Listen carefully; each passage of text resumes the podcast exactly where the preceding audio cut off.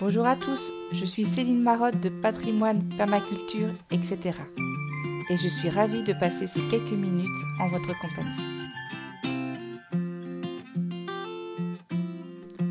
Partons à la rencontre du château de la Villeneuve, ou la maison Boussicot.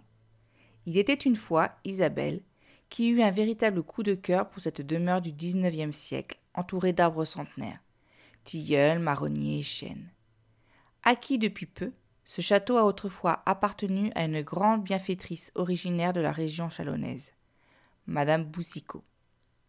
Simple hasard ou véritable appel à poursuivre à sa manière cet héritage ô combien généreux, l'histoire d'Isabelle et de sa maison n'est qu'à son commencement. Dans le désordre et tout à la fois, la propriétaire des lieux, Isabelle Perizouti, est une femme, une maman, une amie, une entrepreneur, une hôte, à la fois cuisinière, femme de ménage, décoratrice, etc. Elle semble mener des triples vies. Cependant, elle saura toujours rester à l'écoute de ses invités, qu'ils soient enclins à bavarder, échanger, ou au contraire à préférer l'intimité d'un coin du jardin. Son ambition est de faire rayonner sa maison à travers les nombreuses rencontres qui la traversent. Si les personnes repartent avec le sourire, alors son objectif est atteint. Elle se définit elle-même comme une fédératrice de bonheur. Pourquoi suis-je venu vous parler de ce lieu?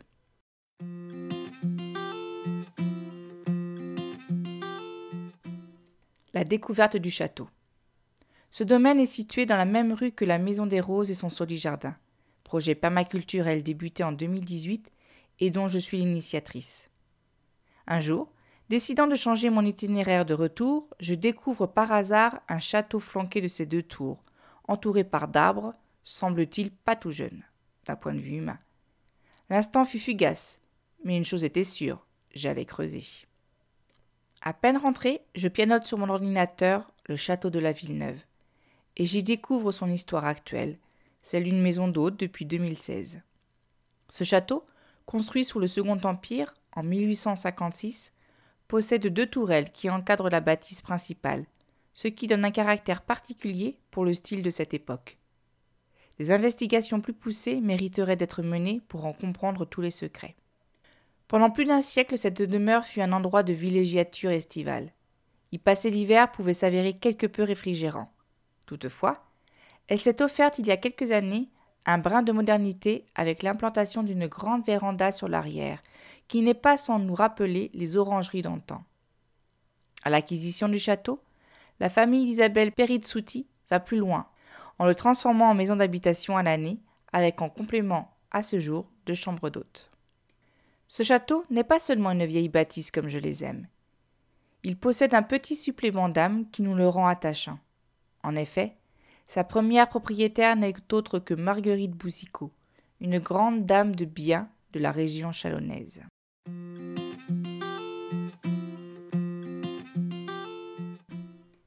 Creusons donc un peu. Madame Boussicot est née Marguerite Guérin à Verjus en Saône-et-Loire, une mère célibataire.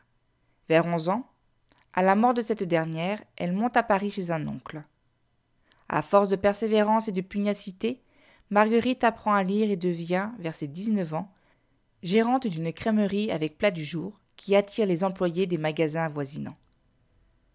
Parmi ses employés, elle y rencontre son futur mari, Aristide Boussicot, qui par son audace et son caractère visionnaire révolutionne les lois du commerce de l'époque.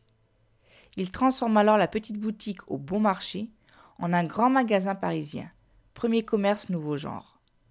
D'autres suivront, comme le Printemps ou les Galeries de Lafayette. Il inspirera également au bonheur des dames d'Émile Zola. L'histoire aurait pu s'arrêter là, comme un conte de fées, une petite fille pauvre devenant une des personnes les plus riches de Paris du Second Empire. Cependant, Madame Boussicot n'oublie pas ses origines modestes. Avec son mari, elle met en place des avancées sociales novatrices pour ses employés.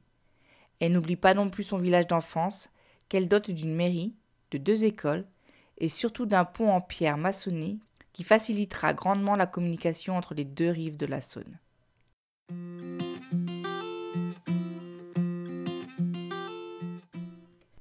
Et la permaculture dans tout cela? Rappel des trois piliers. La permaculture, c'est cette philosophie de l'abondance qui s'appuie sur les écosystèmes vivants tout en les régénérant.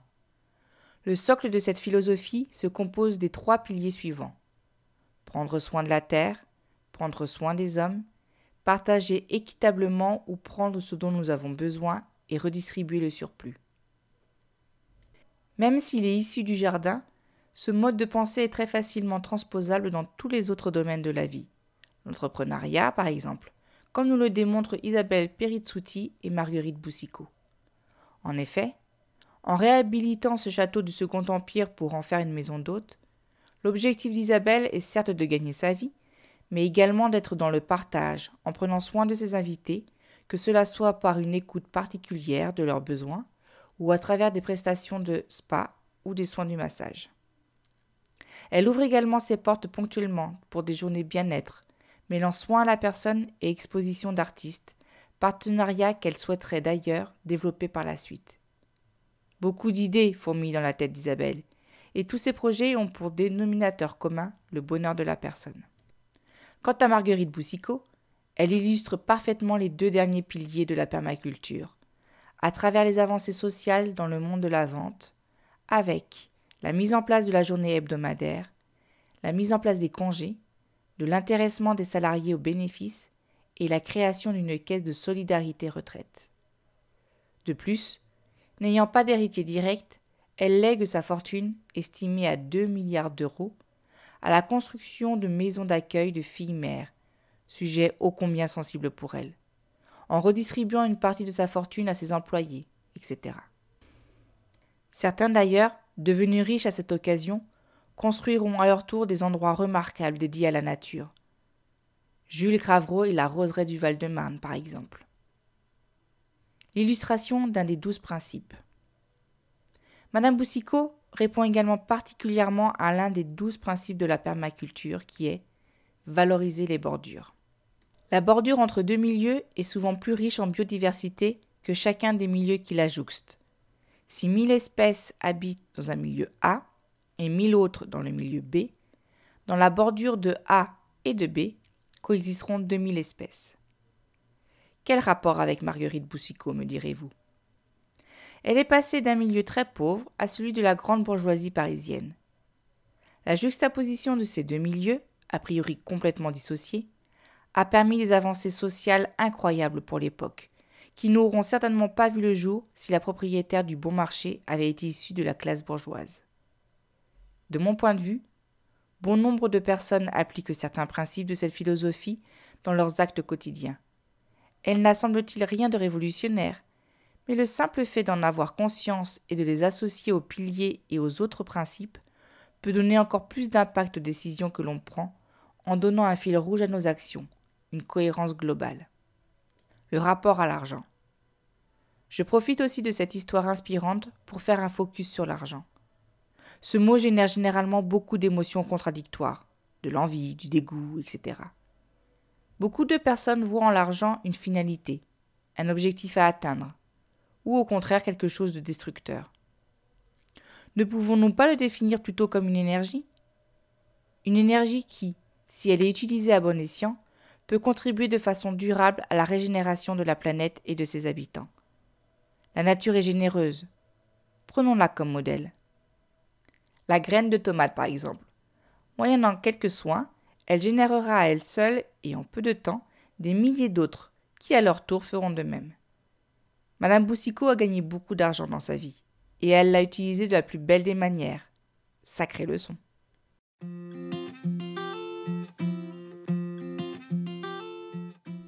Pour finir, continuer l'histoire. Le château de la Villeneuve est une toute jeune maison d'hôte. Cependant, la maîtresse de maison, par sa générosité, son ouverture d'esprit, sa volonté de se tourner vers les autres, a à cœur de continuer à développer les lieux. Au dernier salon du bien-être, tenu fin juin 2019, il y avait un artiste, Thierry Jourdan, qui proposait du mobilier inspiré de notre célèbre Dame de Fer. Quel joli clin d'œil à l'histoire Gustave Eiffel n'est autre que l'ingénieur ayant participé à la création de la cathédrale de verre et d'acier, qu'est le magasin au bon marché. Vous l'aurez compris, dans le grand livre de vie du château de la Villeneuve, de nouveaux chapitres vont s'écrire dans les années à venir, tout en restant digne de la mémoire de son illustre ancêtre.